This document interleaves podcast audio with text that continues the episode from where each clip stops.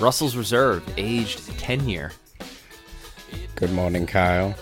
This is not Russell's Reserve. This is Maker's Morgan, coming to you live from the basement, where we are going to be discussing many things on this morning. A morning of retribution, a morning of reckoning for many people, including Fox and the WWE, ESPN and the UFC. Streaming services, we'll be talking about potential cuts on the team, as well as potential trades, and the National Football League coming in hot and telling people you will stand for the anthem or you will be excommunicated from the league. Beautiful. Beautiful. You know what? I wouldn't even be surprised if that was if I was really talking to Morgan Freeman on here because there's nothing that guy won't do for a paycheck. There's no voiceover he's above that he'll say no to. Uh, how do you feel? How do you feel about the Morgan Freeman news? Are you broken up about this? I, for one, was expecting it. He was on my list. It's not Tom Hanks yet. That's going to shock the world. Morgan Freeman, not a surprise. I'm devastated. Are you?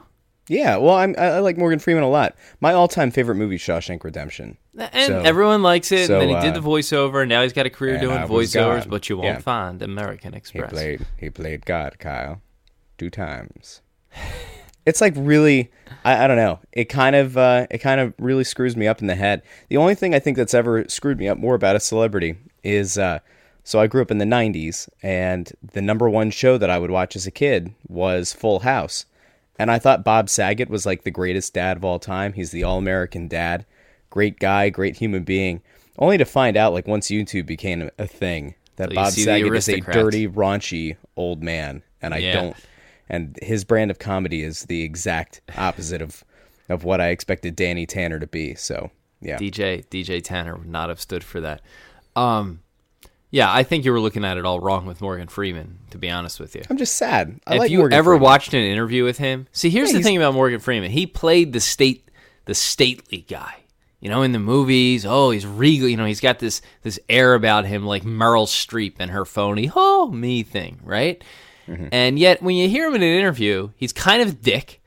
And then over the years, um, there's you know a couple stories where he says things like you know kind of off the cuff in an interview and comes across poorly. And didn't he have something with like his like step goddaughter or step granddaughter. Yeah, step granddaughter or That's something? Somebody said yeah. So like I- I've always felt that the his, the perception of him never really matched the reality when you actually like listen to him and not not his voiceovers. So I'm not surprised. Thought he was kind of a dick. He's he's beloved by everybody. Could get away with everything. Uh, I I actually he was on my list. I have a mental list of, of people I think might be he's he's on there. Tom Hanks though that will shock the world. That my money is still on Tom Hanks. I, I'm Tom waiting. be- I can't wait that for would the be day. devastating. Yeah, I don't know I mean, how it would feel about it. Remember, like. George Takei got uh, got accused, and everybody just kind of swept that one under the rug. That happened a while ago. Yeah. Yeah, I don't know. Tom Hanks would be absolutely devastating to the American people.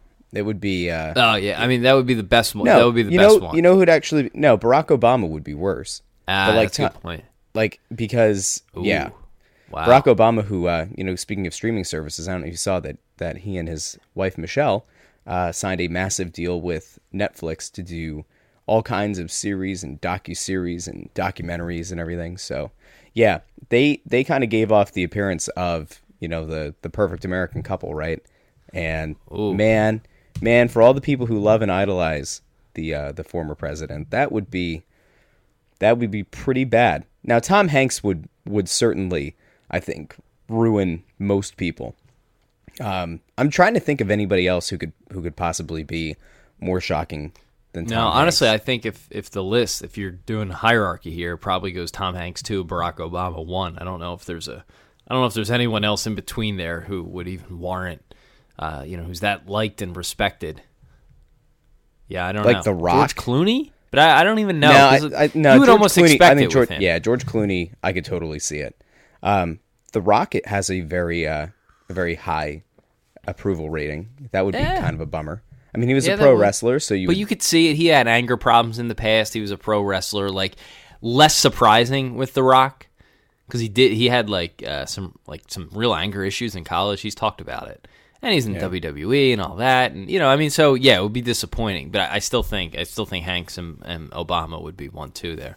I'm just kind of. Uh, I'm waiting to see if anybody else who gets accused uh, comes out with a fiery take like uh, Tom Brokaw did.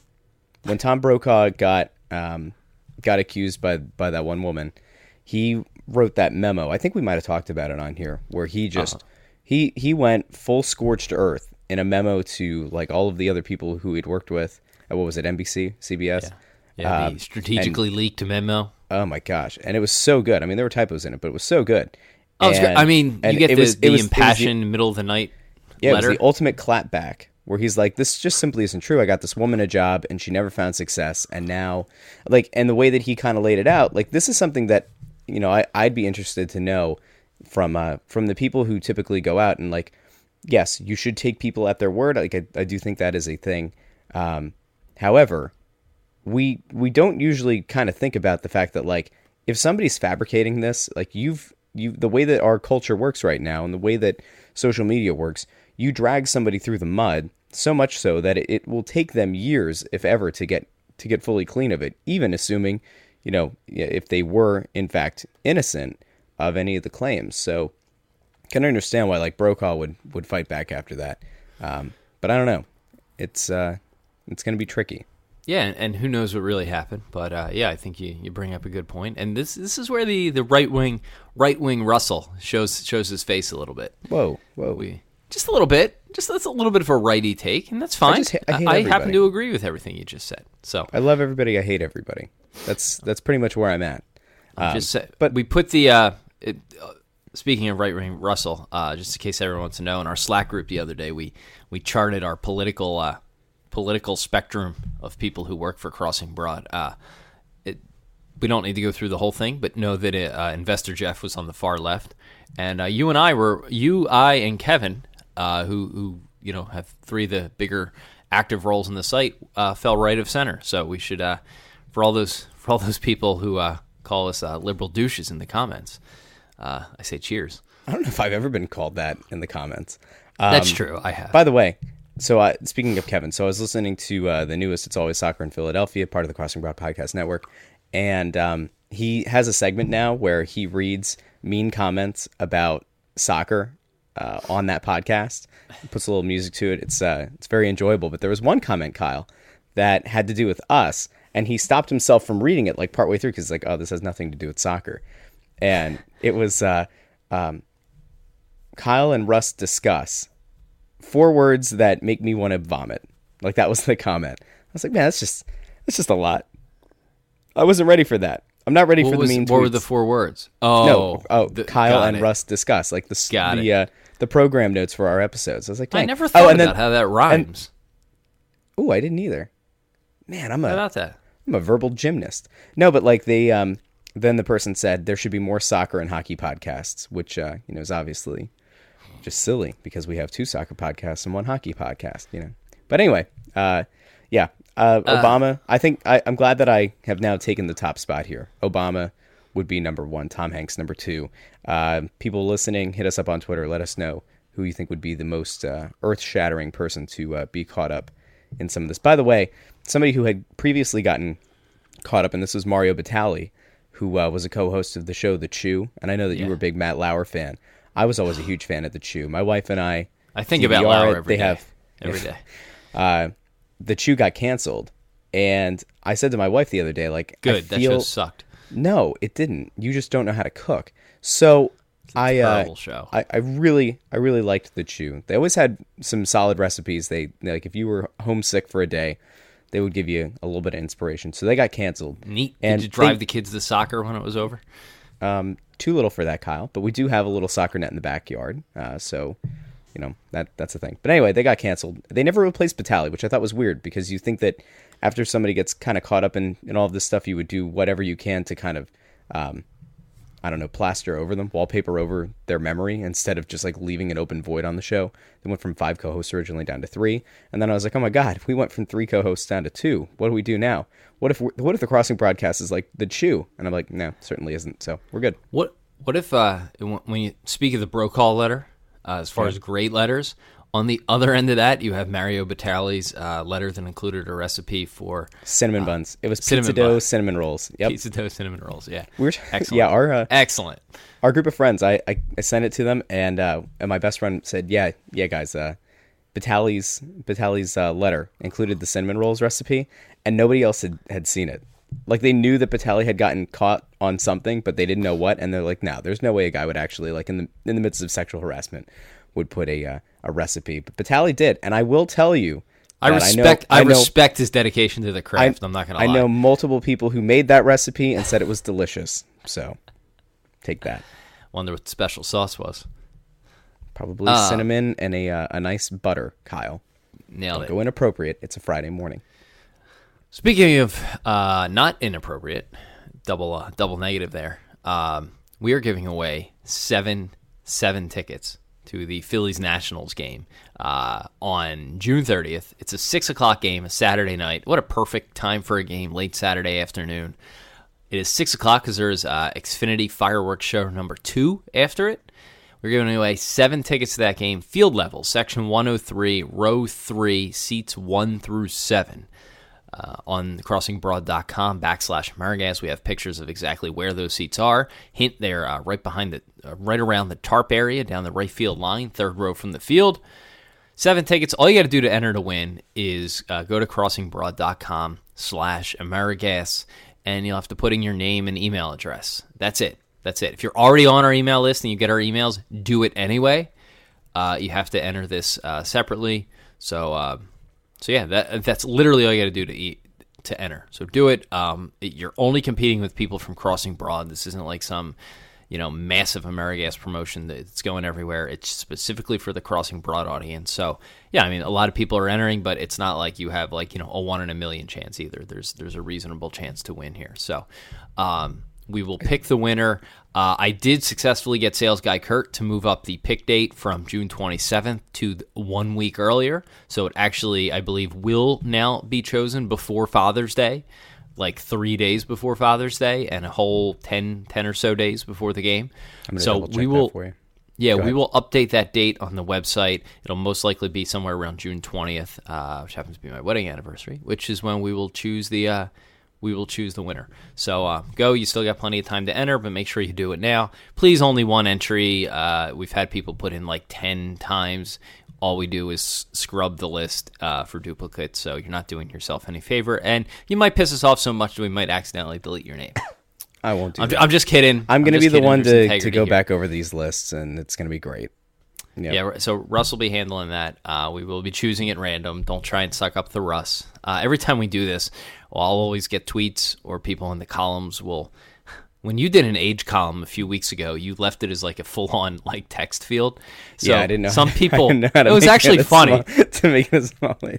Yeah. I I might want to uh, I might want to keep doing this because you know some most people just put their age in, but some people wrote it out like twenty two. Um, other people just wrote things. Other people put please. Oh, I would love to take my son to the game. Um, so I, I appreciated the inventiveness of that. We got a couple of uh, vulgar vulgar drops in there, but it was good. we that was the most entertaining. Shander. Uh, we got some ropes comments. Yeah, that was a lot. yeah, thick ropes. Um, Yeah. But uh, yeah. So Wait, uh, speaking speaking of thi- of uh, thick ropes, I want to put this out to the people who are listening, who happen to obviously read the website. I just want to know. R- real quick before you move What? on, uh, thanks to our friends before Oh, yeah. before we get weird. Uh, Thank you, thanks to our friends at Amerigas, uh, the nation's number one propane provider, available at Russell.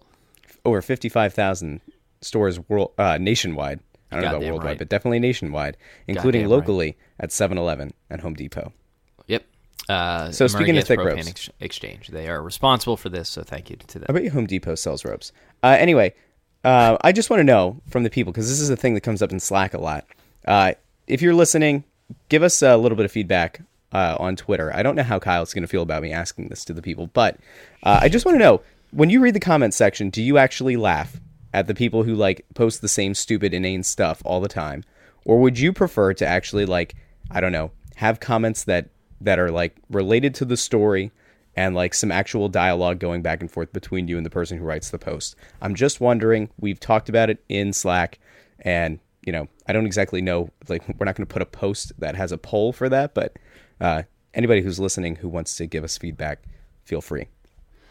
I'll be honest. I'll be honest here, and I'll go full heel. I, I don't mind the, the nasty comments, and it's it's tough because I've you know talked to a number of people over the years who read the site who are occasionally the subject of those comments, and and I get that. Um, you know, I'm the subject more than anybody, but I subject myself to it because it is you know our site. Um, I really don't. I don't mind them. I've talked to Kurt about this because for advertiser purposes, especially on promoted posts, we turn them off because it's not fair uh, to someone who's paying to sponsor us. Um, you know someone who's paying to sponsor us to have to deal with that below their message. So I totally get all that stuff. But you know, I generally find them funny. Um, Jeff, Mike, and I uh, talked about this a couple of weeks ago. I know Kevin gets real broken. Kevin Kevin is on a warpath against the commenters right now, um, which I probably shouldn't even say because that's like just adding fuel to the fire. But um, I don't know. I just I tend to laugh at just about all of them, and when I occasionally do go back and forth, for me it's always the ones that are like I just feel wrong. Like you know, someone will say something. Oh, you didn't write that post because you were out, you know, golfing because you don't give a shit. You know, stuff like that. Um, those are the ones that piss me off when they're just rooted in inaccuracy. But uh, yeah, I don't know. Um, I I don't know. I like the idea. Like there there have been a couple posts that I've done where people have kind of gone back and forth with me in the comments about you know a, a trade proposal or whatever, and I'm like, okay, that's fine. Like I was gonna do one uh, about one of the things I want to touch on really quick, but um, I, like I don't know. I I, I kind of wish sometimes. Um, I wonder if people would generally comment on the site, but they don't because they just don't want to deal with the trolls. And like maybe that's a thing. I don't know. I really don't know. Um, one real quick thing before we get into like a bigger topic, there was a um, there was a discussion. I think it was with uh, Zach Lowe and Bill Simmons on I want to say Bill Simmons podcast, or maybe it was Lowe Post. It was one or the other. Um, one of the hypotheticals that they had brought up was the potential of trading Markelle Fultz and either Dario Saric or the number 10 pick to Portland for CJ McCollum. Uh, CJ McCollum, who went to Lehigh University, uh, a very good guard. And I, am kind of wondering, and I, I, thought about just putting a post out there just to see what people would say in the comments. But um, I, I, think it's an interesting trade. There was a there was one that Kevin kind of wrote up about that I think was certainly in jest about trading Fultz and a first round pick for Matthew Dellavedova and another pick. Um, I, I, like the idea of adding CJ McCollum. He's only 26. He's a good shooter. He's a good playmaker. Um, and I, I think you really do have to decide at some point if you're the Sixers. And I know it always sounds premature to say it, but at some point you kind of have to figure out what you have in Fultz. And if if you have been around him all season and you've watched his hard work and dedication, and you're and you're pretty sure that he's going to be back to, you know, somewhat close to his normal form next year, then obviously it's a it's a bad trade, especially to throw in another asset. But if you're looking at this and you're saying like we really think the kid is a head case and we don't know if he's ever going to become anything, CJ McCollum is still young. He's still relatively affordable. Uh, he's got some local ties, and ultimately, to me, he's kind of the guy that you hope Fultz would become. I mean, obviously he's a little bit older, um, but he's he's somebody that I would at least be interested in I certainly would not want to trade him or trade for him uh, using Dario. I wouldn't mind trading some package that involves Robert Covington just to clear Covington's money off the books so you can really, you know, clear up max salary space for LeBron or for the summer of 19 when, you know, either Kawhi or Klay Thompson are available. Um, I, I, think CJ McCollum would kind of uh, polish this this roster off a lot. And if you've cleared Covington's money, it would probably also give you the potential to bring back JJ Redick, or like I mentioned, to bring in LeBron with a you know a, a more fully fleshed out kind of uh, starting five for next year. So, uh, yeah, I, I, really like McCollum a lot. Uh, I'd be thrilled to have him on the Sixers in some capacity. I'm not ready to pull the ripcord on Fultz yet. Um, I just, I, you know, you say you'd like him to become McCollum. I'd like him to become much better than McCollum. His ceiling is much higher. Um, you know, whether or not he remembers how to shoot and all that, you know, who knows? But I still think you got to give it another year and see. Um, it's really rare. It's really rare. Um, you know, this isn't Bennett it's, really rare for a guy to become a number one pick and just flat out stink. Oftentimes there's injury concerns, which there was this year, but I, no one is doubting his physical abilities, his athleticism, uh, his unique skill set. Again, assuming he could shoot. So I just think there's too much there to, to cut bait, especially after you had him basically on the bench the whole year and having a quote unquote shoulder injury. So who knows? Um, I don't know. I, I wouldn't do that. I, I keep Fultz around unless it's like really a spectacular deal, which is you know probably not going to happen given the season that he had. Um, yeah. Kawhi, I trade him for Kawhi. That's part yeah, fair, fair. But, but uh, yeah, but yeah, is that going to get it done? I, right? Well, I mean, it's as part of it. Yeah, I mean that that was you know we've we've kind of gone back and forth about this a lot. It's been on the site, but let me yeah. um. Uh, so three um three WIP related topics. One, I okay. I don't know how we missed this the other day, and this this is a mandatory goes on site today. Angelo Cataldi, I guess, was in the hospital for a little while. Yeah. Um, he received flowers while he was in the hospital. Were they black roses from Josh Innes? Who do you think sent him a bouquet of flowers? Should I know? Um, tell me Mike Missanelli. No, but no, that's a good guess. Good guess, but no, not Mike. Is it somebody from 97.5? Uh, no, it is it is a Philly sports professional. Give me Beautiful bouquet. Uh, Brett Brown. No, close. Bryan Colangelo. Mm mm. Embiid. How about Ben Simmons? How about no? As soon as you find out, you're gonna laugh. Gabe Kapler. Oh, that's so nice. Oh, Angelo, I don't know how I missed this. Angelo tweets the other day, I received only one bouquet of flowers in the aftermath of my serious hospitalization. Only. only. To, he's complaining to, that he got flowers. Well, no, I, I, think what he's pointing out is, okay, yo, I'm sorry, like a, I'm like a 65 year old man. People typically don't send me flowers. Um, I received only one bouquet of flowers in the aftermath of my serious hospitalization two weeks ago. They came from Phillies manager and good pal Gabe Kapler. Your thoughts? I, wow, wow, wow. Gabe's a weird dude, man. Gabe's a weird dude. They're wrapped in like, I mean, they're just nice flowers. They got yellow ones and orange ones, or some pink and purple. like, who sends? I just wanted flowers? you to know when you woke up that I was feeling real conviction in sending you these flowers. Really nice flowers. They're gonna bring you back. They're gonna attract bees. There's gonna be pollen, and it's gonna bring you back to life. Photosynthesize your heart back to place. Like I don't know. That's weird, but it it's okay. Yeah. Um, the reason I was digging around Angelo's timeline is because last night he has um, probably not handled the anthem topic gracefully. Um, tweets last night. Now, at, at risk of, of pissing people off here, uh, I'm not I'm not choosing a stance here. I'm just going to read his uh, 180 uh, in the span of like 12 hours. Uh, I can't believe I'm saying this, but NFL owners got it right NFL owners made a business decision. Anthem protests were turning off the fans, so the owners stopped them. Can we get back to football now? Um, this morning, I was wrong. You were right. My endorsement of the NFL owners' new anthem policy yesterday was stupid.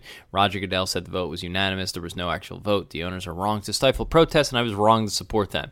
Uh, it's it sounds like the Twitter social justice warriors got to uh, Angelo, and in a big way. Uh, if you read the comments on his thing, a lot of people do agree with him, and then there's a lot of uh, shaming for how dare he uh, sort of takes, and uh, a lot, holy crap, a lot. So uh, he he he caved, he caved. Um, yeah. So I will let me say this real quick about his his first part. I actually, um, you know, I I agree. I agree with the fact that it's a business decision, and you know, it's easy to sit here and say, okay, you know, they should, you know, give players a voice, and they should. I think the NBA has done everything they should do here, and they've handled it correctly. Um, and they are so much more with it in almost every regard than the NFL. It's frightening. Like it seems, it seems Roger Goodell is actively working against the NFL's own interests, and the league continued for five years to soar on you know the backs of the quality of the sport and TV deals. And I would argue very little that Roger Goodell has really done. And now it's going to continue to soar thanks to legalized sports gambling. Again, in the face of what Goodell, you know, whether or not the NFL actually does want gambling, which they most likely do, the way they've publicly handled it, and you know, the lack of endorsement and uh, their reluctance with this, everything it seems like that happens to the NFL is in spite of Goodell. So I think they've handled this poorly. I think the NBA has done it right. You you, you let people do what they want to do. Um, yes, basketball fans are going to be more amenable in, in general to those sorts of um, actions and the you know I can't breathe shirts that LeBron wear. But you do it, you don't make a big deal of it, and then people move on and forget about it. And whether they agreed with it or not, it's not a topic. But the NFL continuously being so awkward about these things, this is where it's an issue. So I, I, agree that it's a business decision and it is there. You know, look, if I'm an NFL owner and it is actually affecting my my pocketbook, which I'm I really don't think that it is in any major way, um, then yeah, it's it's your right to to put rules. It's not you know it's not a democracy. It's a it's a for profit business. The NFL.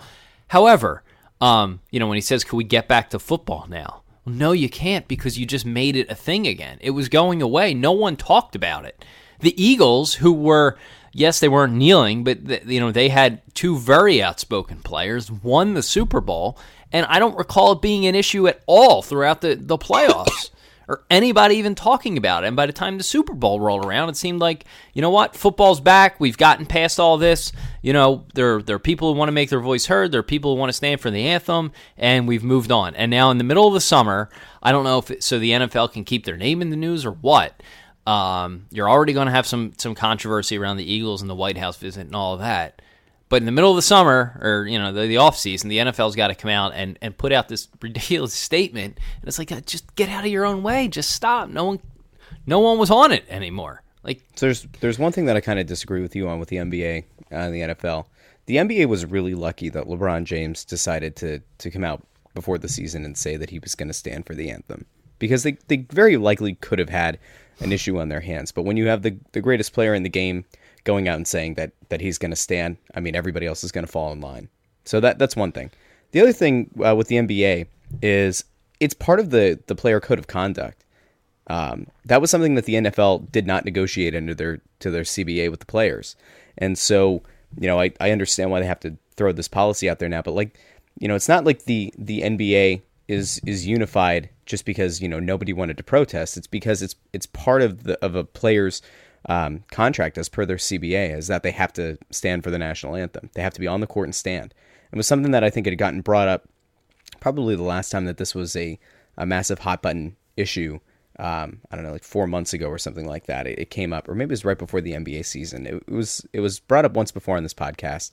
Um, the the NBA is certainly more progressive as a league, but you know, again, they had that already negotiated between the players in the league. Uh, the NFL the one thing that that is strange to me is were you saying that Goodell said that it was a unanimous vote? Because if it is, then I want to understand why the New York Jets owner decided, you know, he's going to vote for it, but then he also said that he's going to pay for everyone's fines.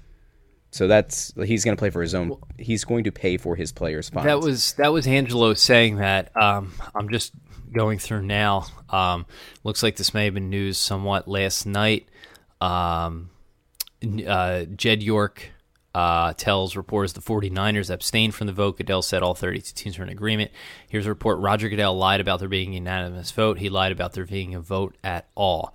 Uh, I'm trying to see where the story is, but apparently uh, there was some sort of news last night which I have missed. That yeah, uh, here you know it's from Deadspin, uh, and and this is a good topic oh, here. Deadspin, uh, naturally, um, with this old picture, of Roger Goodell, where he looks uh, the like a psycho. Uh, NFL owners didn't actually vote on the national anthem policy. So there you go. That is right. from Deadspin. Um, do you have do you have time to discuss Deadspin? Yeah. Or do you, you have to jet? No, we, we could we could do it. So, um, it'll just go up tonight. Okay. So okay. I, yeah. I'm okay. Um, so I'm not sure here uh, how many people uh, were, are keeping up on this. But uh, Phil wrote a really good piece for the site the other day about um, the fall of Deadspin from, um, you know, used to be fun sports site. And I requested this piece from somebody, so I'm in full agreement with this stance here.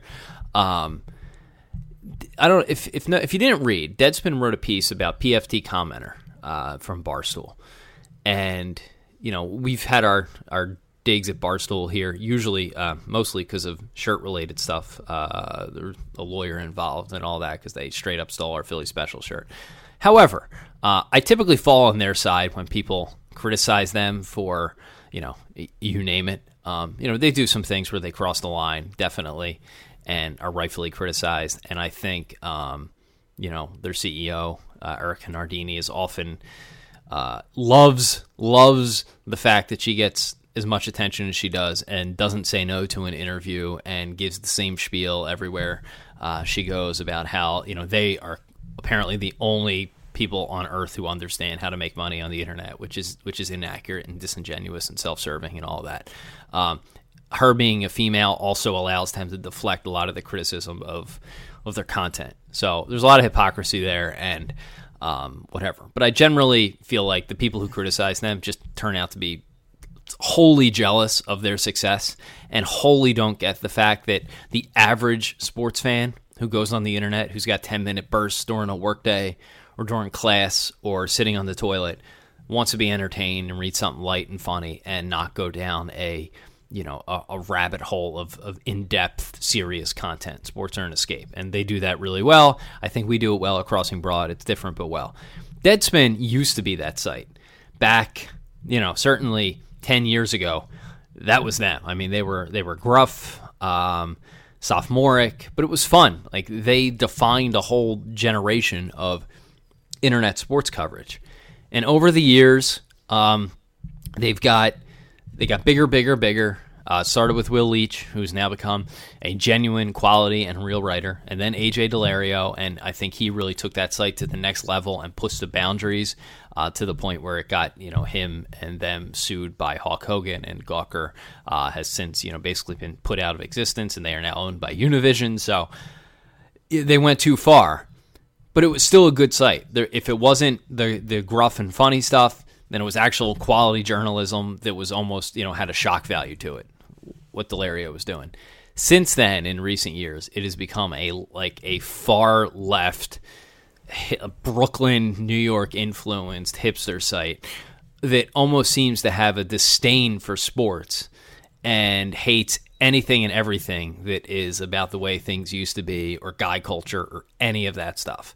And this woman, I forget her name, and honestly, it doesn't really matter. Has a bone to pick with Barstool over the years, and she's written things about them, and the Barstool crowd has come after her. Laura Wagner. Laura Wagner. Laura Wagner's her name, yeah. From the college, she went to Georgetown and was a college Democrat, just to give you an idea of the type of people that are writing for Deadspin now. Um, which is fine. There's nothing wrong with that. But you just you know, triggered Jeff, by the way. Jeff is going to be listening, and Good. the fact that you threw out the idea that Democrat and a negative way. He's No, no, no. No, he's now it's double not, but- because I pointed this out. But I mean, this is you know they they employ the the hipster Brooklyn community now to write about sports, which is fine. But that's not what the site used to be. You know, that's honestly what SB Nation should be for.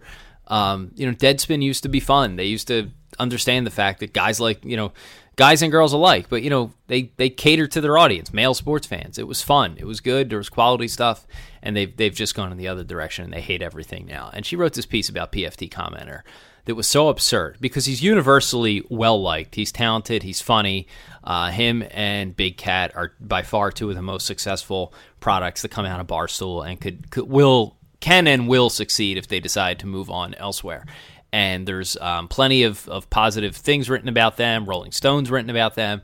So I guess there was an article in the Washington Post about PFT. He's from the area. I know he's a Caps fan. At least I think he's from Washington or Baltimore. Um, you know, and they, and they kept up with his shtick. They didn't use his name. You know, they allowed him to kind of go in and out of character. Um, you know, and it was a fawning profile. And her whole claim is, you know, Bar- Barstool uses PFT as a shield to deflect against the fact that you know they're sexist and racist and homophobic and all this stuff. And because he makes fun of the dim-witted, dumbass, you know, lunkhead sports fan, um, it's easy for Barstool to hide behind that and say, oh, you know, all the crazy stuff we say is just a joke. And they use him as a way to do that. And I mean, she went on and on about this to the point where you're like, okay, wow, we're about to find. I, I was reading it as if she was going to get to some truth she uncovered about him because it was all about his hidden identity. And I thought we were going to get to some truth about him doing something in his past that made him out to be a, a scumbag or whatever. it just never came. It was just her railing on the fact that he doesn't cop to you know Barstool's missteps and Barstool uses him, him as you know to to cover over the, the, the negative stuff they write, and it was just absurd. Like there was no point to it. It was cl- clearly an axe to grind. It was reach like I've never seen such a heroic internet reach before to to extract something that simply wasn't there. And her conclusion wasn't even that he was a bad guy. It was just that, like, he should, I don't know, apologize for what Barstool, right? Like, I don't even know what her point was.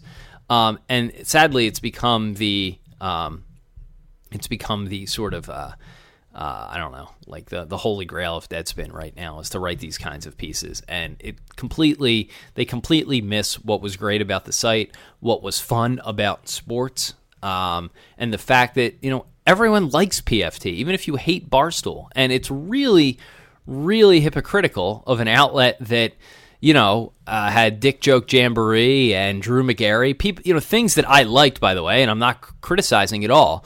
But it's really tough for someone to come out, you know, from Deadspin of all places, where uh, you know McGarry has a spot in the masthead still, uh, and claim that you know they use. Um, you know, one person shouldn't be shielded from the work of the product as a whole. Um, that's kind of like wholly, you know, pot calling the kettle black sort of thing. Even if, even if they have changed their uh, their whole thing, like you know, she has a job because of what Deadspin used to do, which I guarantee you is things she would look down upon. You know, it's it's just it was hypocritical, but even more so, just like wholly unfair and poorly written.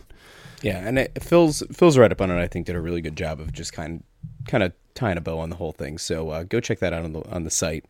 Um, there was only one other thing because I don't really have a feeling on that. Um, the only other thing that I wanted to kind of follow up on is the last episode we talked about the fact that Fox and WWE had come to a two billion dollar agreement, and then right on the heels of that, um, ESPN announced that they agreed to a 1.5 billion dollar deal with UFC. The interesting thing of, of, this deal to me is they're going to do 30 UFC fight nights uh, through the ESPN networks. However, only 10 of them are going to be available on cable. 20 of the 30 fight nights that they're paying for are going to be exclusively on ESPN Plus. I don't like it. I guess this is their kind of uh, a way for them to try to force people to go to uh, to subscribe to ESPN Plus. I think it's like five dollars a month or something. Uh, and I guess they're hoping that they're going to get all the MMA fans to uh, to go on to this premium site. But I don't like it at all, and I think it's actually a waste of money. Like to some extent, I think that they would have been better served you know, really making it a focal point of, of ESPN going forward. I know that ABC certainly wasn't going to want to air it, or, or Disney wouldn't want to put it on ABC. Violence and and you know Mickey Mouse, you know, don't go too well. Um, however, I just don't understand the the model here because I like I don't know the way that ESPN Plus is kind of being pushed as this place where like all the real good content is going to go. There's that detail series that Kobe does where he breaks down all of the uh, the most recent NBA games, and he does it with a with a lot of great insight. I mean, I, I watched a I think it was a six minute preview about Jayson Tatum and about the way that you know he's finding pockets in in the Cleveland defense. It, it is very insightful, but my argument would be you've got ESPN and ESPN two. Why is none of this content featured on these networks, and why why is it that it took until you started a you know a, a streaming service that's a an extra pay per month to put any of this good content out. Like, why? Again, th- this kind of comes back to people feel like ESPN has gotten watered down over the years. And, you know, I'm looking at some of the content that they're rolling out and some of the niche stuff. Like, there's hockey stuff. Phil and I have talked about the fact that ESPN FC moved over to this, this streaming service as well. But, like, all this good content that they could have been filling out the network for uh, or with they they chose to put on this streaming service. I'm not going to uh, pay for it. well, let me know, let me answer. I don't know how many people are going to want to pay for it. Let me answer the question you're posing. That that's the exact reason it's on the streaming service. So it will compel people to pay. If you don't have good content there, then nobody's going to pay for it. Um, so I, it's look, it's a philosophical question. You know, do you want to take this and put it on your, you know, quote unquote free cable network, which is really not free, but you know, you get the point. Uh, or do you want to put it on this streaming service you're trying to launch where you're trying to get subscriptions? ESPN Plus is interesting Disney is coming out with their own streaming service where, you know, they had a lot of their properties. I know right now, like Finding Dory is on Netflix and all that. They're going to be taking all of their content and putting it in their own streaming service. Uh, ESPN is doing the same thing with ESPN Plus, though they're not putting everything there. They're mostly putting stuff that would have previously have been on ESPN three. Um, you know, or whatever it was when it was streaming, whatever they called it. I know the names changed a few times um, where it's going to be fringe sports, smaller college leagues. Uh, I guess lots of you know soccer, tennis. Uh, I don't know, you know things that normally wouldn't be on ESPN proper. And at first, that's kind of a curious decision. It's like, all right, how are you going to get people to pay for a streaming service if it doesn't have any of the big events and all of that? And I think they're thinking the opposite about this is that we're going to feature niche things that people of you know fans of small mid-major college teams or you know lesser watch sports or i think they're putting is it like like la liga or something on there i feel like they have some sort of soccer rights that they're putting on there i i probably got that wrong. I don't know what rights they have. I don't think it's no. I can't imagine that being La, La Liga. But they're, they're, they're trying to find these pockets, you know, so to speak, where you're going to have people who pay. Like, so okay, oh man, I really want to watch the, uh, you know, Lu- my Louisiana Tech basketball team. I'm just using a name. Fine, I'll, I'll subscribe to this. And if they get enough of those pockets, it can be successful. The other thing they're trying to do is put quality original content. You know, look, Netflix has great programming and we have to pay to watch it. But if ESPN has enough of these, you know, uh, quote unquote great content like this Kobe thing, which I haven't seen, though I take your word for it good. and I've heard that it's very good, um, you know, you might be compelled to pay for it. So I think that's the reasoning there. The other thing is, you know, I, I, they don't want to go full into the streaming packages because that could really impact their business overall. So I think they're trying to dip their toe into it and slowly see how you know how this shakes out. But I actually think ESPN Plus is poised to be pretty successful now because with the legalization of sports gambling, it really doesn't matter. You know, if the games quote unquote matter, if they're between two of the best teams, if they're high level D1 teams, betting on a mid major, betting on, you know, two last place NHL teams is more or less the same as betting on the game of the week or Sunday night football. So I think ESPN Plus just creates more opportunities for people to not only bet, but also probably bet on games where the line isn't quite as defined and probably well honed. And I think you'll see the gambling will actually help something like ESPN Plus succeed because it's just going to give you more sports to watch and and probably better chances to win if you're betting on them because you know the lines tend to be a little bit more flimsy in in those you know like lesser lesser action games. So it's interesting what they're doing. I still think creating all this separation in streaming services is really going to require an aggregator to come in and aggregate all of them into a boom, you know, what appears to be a cable package. And that's why I'm so uh, I'm so high on YouTube TV. It's awesome, and I'm I'm, I'm very close to cutting the cord. All right. Well, um, last night, Golden State, Houston, uh, Houston won. So that now means that LeBron James and the Golden State Warriors are behind two, uh, three to two in each of their respective series. I think it's 1959 is the last time that two conference finals have gone to a game seven, and I'm kind of expecting that uh, coming up over the weekend, as well as Saturday. There is a Champions League final, Real Madrid and Liverpool. Your prediction, Kyle? Uh, it's got to be Real Madrid. I can't imagine Liverpool has the firepower to, to uh, match with them. Dang, look at you. All right, that's actually pretty good. Uh, all right, so uh, Friday episode uh, going up at, at in the evening. Sorry, we had more topics to discuss and not enough time to post in the morning. Anyway, uh, much appreciation to everybody who listens. Uh, don't forget to go check out the other shows. Hey, side note, Broad- can I? Uh, what? What, are you going to give me the I to Warriors at the to win the series? Like plus I know. hundred? I don't know. Minus I need to. I need to read the upcoming Crossing Broad gambling guide. Um, see that? See that? That's that's promotion. Um, go go check out the other shows on the Crossing Broad podcast network, including Crossed Up, Snow the Goalie, Crossing Broad FC, and It's Always Soccer in Philadelphia. New episodes have gone out all week. I think a Snow the Goalie is going to be going out in the next day or so. Every other show has put out a new show this week. So go subscribe to those, leave five star reviews and ratings and all that. Tell some friends and uh, continue to uh, help our listener numbers jump. If you're interested in advertising on the Crossing Broad Podcast Network, don't uh, don't hesitate to reach out to Kyle or me, and we will uh, get you pointed in the right direction. Until Monday, I'm Russ at Joy on Broad. That's Kyle at Crossing Broad. We'll talk to you again on Monday.